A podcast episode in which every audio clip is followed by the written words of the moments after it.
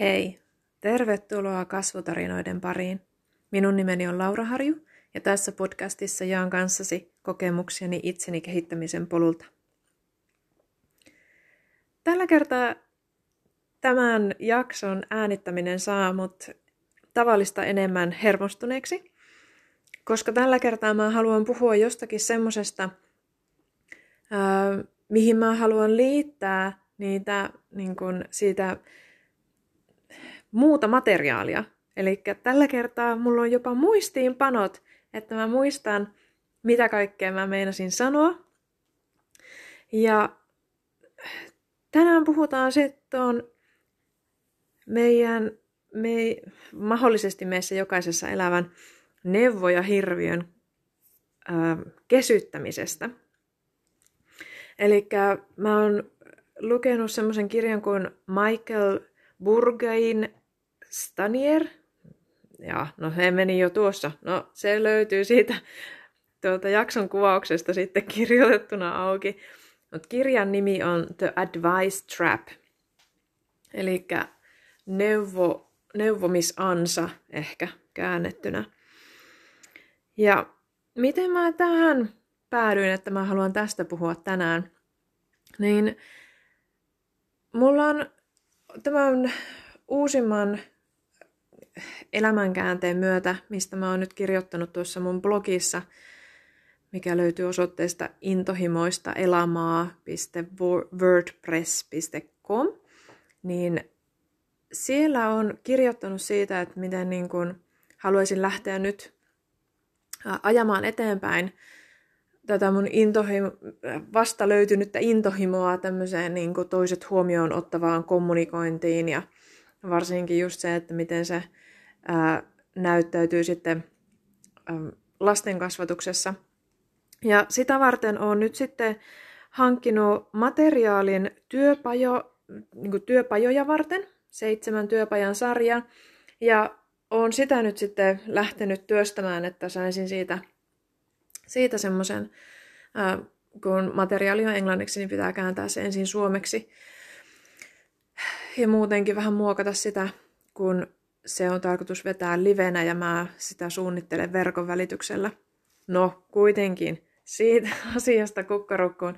Eli tämän ö, uuden roolin myötä työpajan ohjaajana, niin olin saada itteni täysin lamaantuneeksi, äh, siis kuvitellessani sitä, että et, niin kun, et miten se sitten käytännössä tapahtuisi ja miten mä saisin ne osallistujat sitten käyttämään sitä uutta kommunikointityyliä ja miten mä varmistaisin, että kaikki, kaikki tosiaan tuota, sujuu mahdollisimman hyvin ja kaikki osallistujat on tyytyväisiä ja innostuneita ja ja tuntevat saaneensa rahalle vastinetta ja muuta, niin onneksi tunnistin ja tun, niin kun tiesin itseni ää, riittävän hyvin, niin ää, hankin itselleni valmentajan juuri tätä tilannetta varten, että kun lähden liikkumaan kohti tätä uutta elämän suuntaa.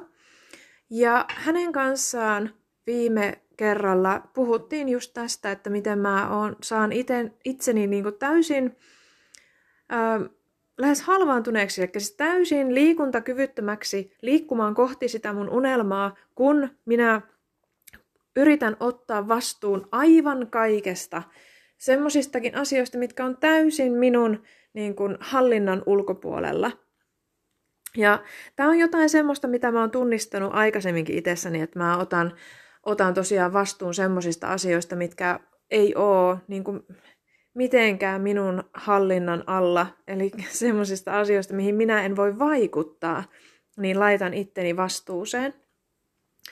Ja sen keskustelun myötä, tosiaan, tai siinä keskustelussa, muistin sitten tosiaan tämän Michaelin kirjan, ja nyt tämän podcastin aikana, tai tämän jakson aikana, Meinasin käydä läpi sen, mitä opin siitä kirjasta, ja sitten tehdä sen tehtävän, missä, mikä oli, että neljä askelta neuvoja hirviön kesyttämiseen. Eli Michael tunnistaa tai erottelee kolme erilaista neuvoja hirviötyyppiä.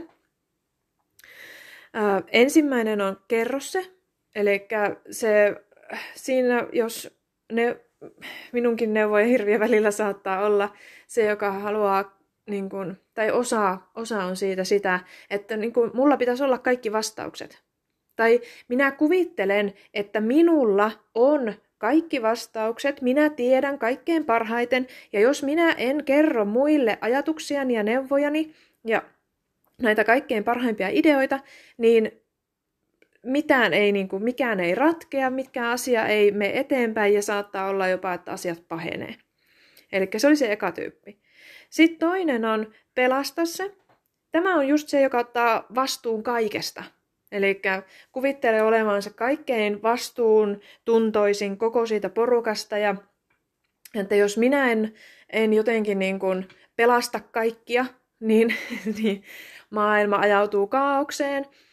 Ja tässä tunnistan myös sen niin kuin draamakolmion, missä on, on se niin kuin hyökkääjä ja uhri ja sitten tämä pelastaja – niin erityisesti semmoisissa tilanteissa, että jos mä tapaan jonkun, joka vaikuttaa minulle olevan siinä uhritilassa, niin siinä vaiheessa varsinkin tämä neuvo ja hirviö nostaa aktiivisesti päätä ja haluaa pelastaa.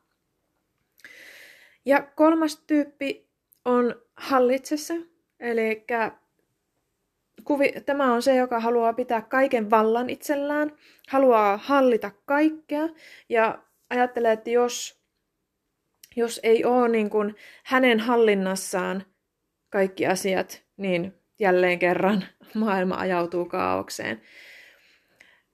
Nyt kun puhun näistä, ja niin tunnistan, että tässä niin kuin näitä ajatellessani näiden työpajojen vetämistä, niin kyllä kaikki nämä on, on niin kuin, ää, läsnä. Mutta uskon, että just se ää, vastauksien ää, vastausautomaatti, niin se tulee enemmän esille vasta siinä vaiheessa, kun mä olen niin kuin, äh, kommunikoin niiden osallistujien kanssa. Eli jos heillä on kysymyksiä, niin siinä vaiheessa varmasti minun neuv- kerro se tota, neuvoja hirviöni nostaa päätään ja yrittää ää, äh, löytää sen ratkaisun ja vastauksen siihen. Ja nyt olen päättänyt, että käytän sitä kysymystä tai niin kuin käännän sen kysymyksen takaisin sitten niille, niille ryhmäläisille sanoen, että hei vitsi, toi oli tosi hyvä kysymys. No, mitä te muut ajattelette, että mikä tähän olisi hyvä ratkaisu? Että en ota sitä vastuuta siitä ratkaisusta tai vastauksesta. Mutta se, että varsinkin just tuo, että mä ollaan, mulla on hirveän iso taipumus ottaa vastuu semmoisista asioista, mitkä ei ole minun hallinnassa mitenkään. Se on just, jos pieni on suunnitellut tai niin kuin tarhassa, että pieni pääsisi metsään ja sitten sataa esimerkiksi kaatamalla vettä, niin mä jotenkin siitäkin otan, siis tämä on niin kuin aivan käsittämätön, mihin äärimmäisyyksiin se saattaa mennä mulla tämä vastuunotto kaikesta ja kaikista. Mutta, eli sain tosiaan selville sen, että, että se mikä mua niin kuin, ahdisti ja lamaannutti näitä työpajoja suunnitellessani oli just se, että mä yritin ottaa vastuuta niiden just niin kuin esimerkiksi osallistujien onnistumisesta, mikä ei ole mitenkään minun hallintani alla. Eli ainoa mitä mä voin tehdä on välittää se tieto, mitä mä haluan, se uusi tapa kommunikoida, rohkaista, tai niin kuin, niin rohkaista niitä keskustelemaan asiasta, niin kuin avaamaan sitä enemmän ja yrittää ymmärtää sitä ää, asiaa ja sitten ohjata heitä erilaisiin harjoitteisiin, erilaisiin, erilaisiin tapoihin, miten niin kuin, tosiaan harjoitella sitä uutta tapaa niissä niiden työpajojen aikana. Ja se on kaikki. Se, että ainoa mitä mä voin, niin on järjestää tilaisuus siihen, tulla paikalle, olla läsnä, jakaa omia kokemuksia ja olla niin kuin avoin siitä, että miten oma matka on mennyt. Mutta se on oikeastaan kaikki. mä, se on, se on kaikki, mikä on niin kuin minun valtani alla. Kaikki, mitä minä voin omalla toiminnallani, niin voin vaikuttaa. No, nyt päästään sitten niihin neljään askeleeseen tämän neuvojahirviön käsittämiseksi. Ja ensimmäisenähän lähtee, ensimmäinen askel on se, että pyritään määrittämään se, että mikä saa sen neuvojahirviön nostaan päätään. Eli kuka päästi ne koirat ulos? Miksi tämä hirviö nyt sitten tosiaan haluaa ottaa vallan minun käyttäytymisestä? Ja se on useasti just tuommoisissa tilanteissa, missä mä ö, joko tiedän tai oletan tietäväni enemmän kuin ne muut. Eli kun mä oon semmoisessa tilanteessa, että minä pääsen opettamaan muille jotakin semmoista, mitä minä osaan ja mitä minä oletan, että he eivät osaa, niin semmoisissa tilanteissa näen ja koen useasti, että mä otan sitten vastuun siitä, että miten se osallistuja tai miten se, jolle minä opetan sitä, niin miten hän sitten sen asian ymmärtää ja ottaa käyttöön ja sisäistää ja, ja muuta. Että semmoisissa tilanteissa niin ää, menee sitten tosiaan semmoisiksi pelastajan puoleksi, puolelle se just minun käyttäytyminen. Toinen askel tässä kesyttämisessä on sitten se tunnustaminen, että miten se hirviö saa minut käyttäytymään. Eli mikä on se konkreettinen tapa, millä minä ilmennän sitä, että se minun neuvoja hirviöni on ottanut vallan siitä minun käyttäytymisestä. Ja sitä kun mä mietin, niin no se on tietenkin, tämä on oikeastaan aika haastavaa, että mistä mä tunnistan sitten siinä tilanteessa, että nyt tämä ei ole, tämä ei ole minä, vaan tämä on se minun neuvojahirviöni. Koska tokihan mä oon, niin kun, oon sisäistänyt ja tämä on niin ensimmäinen kerta, kun mä yritän tietoisesti erottaa itseni siitä minun neuvojahirviöstäni. Mutta semmoisissa tilanteissa, kun minä otan vastuun siitä sen toisen oppimisesta, niin mä uskon, että mulla se menee useasti siihen, että mä saatan niin kuin, turhautua mä, tai niin kuin, tulla aggressiiviseksi. Eli siinä vaiheessa, kun mä huomaan, että se toinen ei välttämättä ymmärrä sitä asiaa, mitä mä yritän selittää, niin koska minä olen ottanut vastuun siitä, että hän ymmärtää sen, ja minä pelkään sitten sitä ää, itseni kohdistuvaa kritiikkiä jotenkin siinä tilanteessa, kun se toinen ei ymmärrä sitä, koska se oli minun vastuullani, että hän ymmärtäisi sen, niin mä jotenkin sillä aggressiivisuudella sitten jotenkin niin kuin puolustan itseni tai, tai valmistelen itseäni puolustamaan itseäni sitten sitä tulevaisuuden kritiikkiä vastaan. Eli se on jotenkin ehkä varmasti se, että mikä, mikä mulla sitten niin kuin miten se näkyy mun käyttäytymisessä. Eli musta tulee sitten niin kuin aggressiivinen sitä oppijaa kohtaan jossain vaiheessa, kun näyttää siltä, että se ei se asia jotenkin mene perille.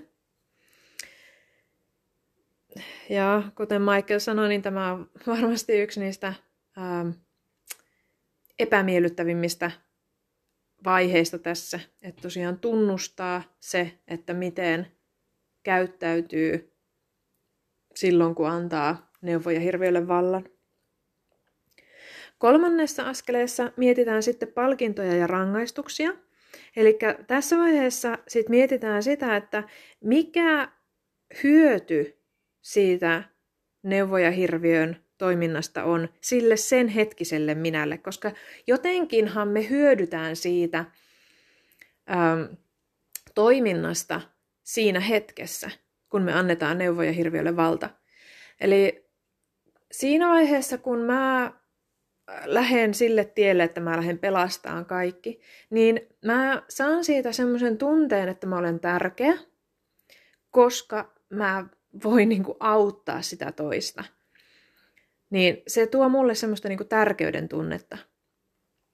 Mutta sitten kun mietitään meidän tulevaisuuden minää, että mitä haittaa sille tulevaisuuden minälle on siitä hyödystä, jonka se tämän hetken minä saa. Niin jos mä yritän pelastaa kaikki, niin siinä vaiheessa mähän ää, en anna sille toiselle mahdollisuutta voimaantua. Eli mä en, kun mä pelastan sen häneltä itseltään, niin mä oikeastaan vien ihmisarvoa pois tältä toiselta. Ja pidemmän päälle, niin jos mä olen aina pelastamassa niitä toisia ja antamassa neuvoja ja, ja tekemässä asioita heidän puolestaan, niin se, kun ei se varmasti tunnu hyvältä siitä toisesta ihmisestä.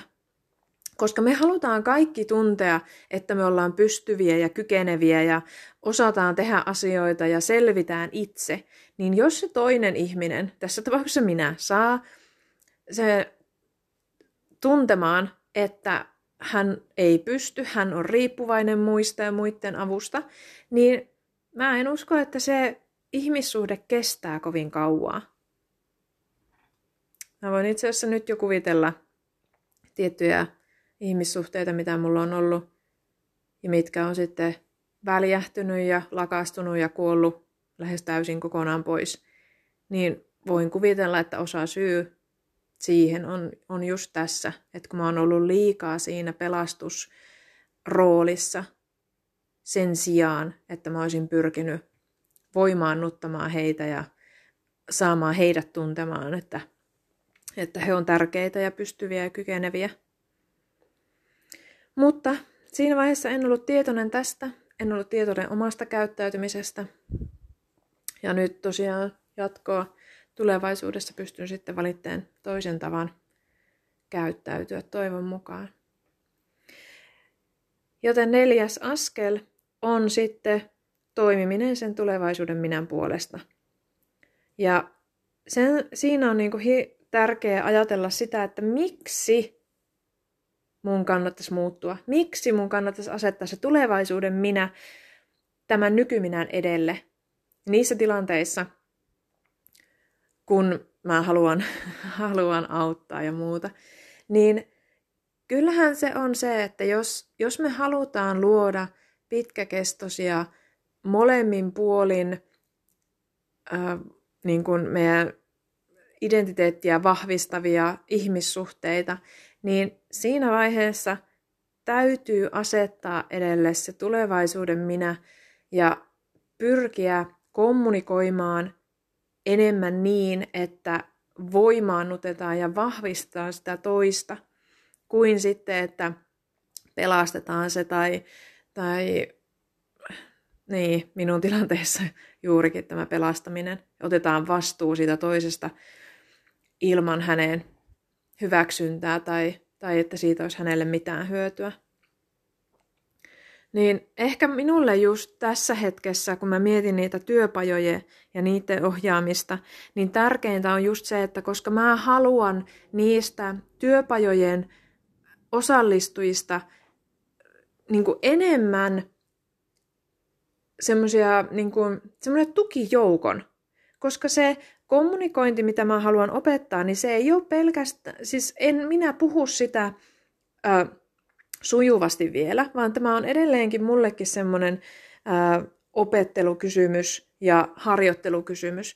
Niin mä toivon, että niistä ihmisistä, jotka osallistuvat niihin mun, mun työpajoihin, niin niistä tulisi semmoista niin kuin pitkäkestoista tukijoukkoa myös minulle. Että me voitaisiin, niin kuin, siis mä haluaisin muodostaa semmoisen jonkinlaisen heimon mun ympärille. Ja se ei ole heimo, jos ne muut osallistujat siinä tuntevat olevansa, olevansa täysin riippuvaisia minusta, vaan se on lahko, jonka johtaja mä sitten olisin. Ja se ei ole se, mitä mä haluan, vaan mä haluan semmoisen yhteen hiileen puhaltavan, kaikkia tukevan ja voimaannuttavan yhteisön muodostaa ympärilleni ihmisistä, jotka näkee sen toiset huomioon ottavan kommunikoinnin yhtä tärkeänä arvona kaikissa ihmissuhteissa, oli se lasten kanssa, puolisoitteen, ystävien, kollegoiden, niin mä haluan semmoisia ihmisiä ympärilleni, ja mä haluan, että ne samalla lailla tukis mua, kuin miten mä haluan tukea heitä. Ja ainoa tapa, miten mä saan sen aikaiseksi, on se, että mä pyrin voimaan nuttamaan heitä, auttamaan heitä löytämään omat ratkaisunsa sen sijaan, että mä tuputtaisin heille mun omia ajatuksiani ja neuvojani ja, ja käytäntöjä. Niin tämä tulee olemaan mulle se mun kantava voima, miksi minä haluan opetella hallitsemaan ja kesyttämään tämän mun neuvojahirviön, joka haluaa ottaa vastuun kaikesta ja pelastaa kaikki. Koska minä haluan ympärilleni ihmisiä, jotka pystyy seisomaan omilla jaloillaan ja tukemaan mua silloin, kun mä sitä tartten. Ettei, ettei mun tarttis jatkuvasti olla tukemassa heitä, koska se vie energiaa, se kuluttaa minua, niin mä haluan tästä niin kuin luoda enemmän vastavuoroista siitä tukemisesta, vaikka se alkaisikin sillä, että mä ohjaan sen työpajan, missä mä opetan sen asian, mutta sitten se, sen asian käytäntöön saattamiseen, niin haluan muodostaa semmoisen ryhmän, joka pystyy tukemaan toisiaan, eikä vaan katsoa esimerkiksi minua ylöspäin ja odottaa, että minä annan kaikki vastaukset ja ratkaisut kaikkiin. Mä haluan auttaa muita ajattelemaan omilla aivoillaan ja opetella sitä varmasti siinä samassa, samassa tilaisuudessa myös enemmän itse. Mutta se oli tänään tästä neuvojahirviöstä. Kiitos kun kuuntelit, kiitos kun sain avautua ja, ja löytää oman tieni ää, kohti tulevaisuuden minääni. Ja me palataan taas pian asiaan. Hei hei!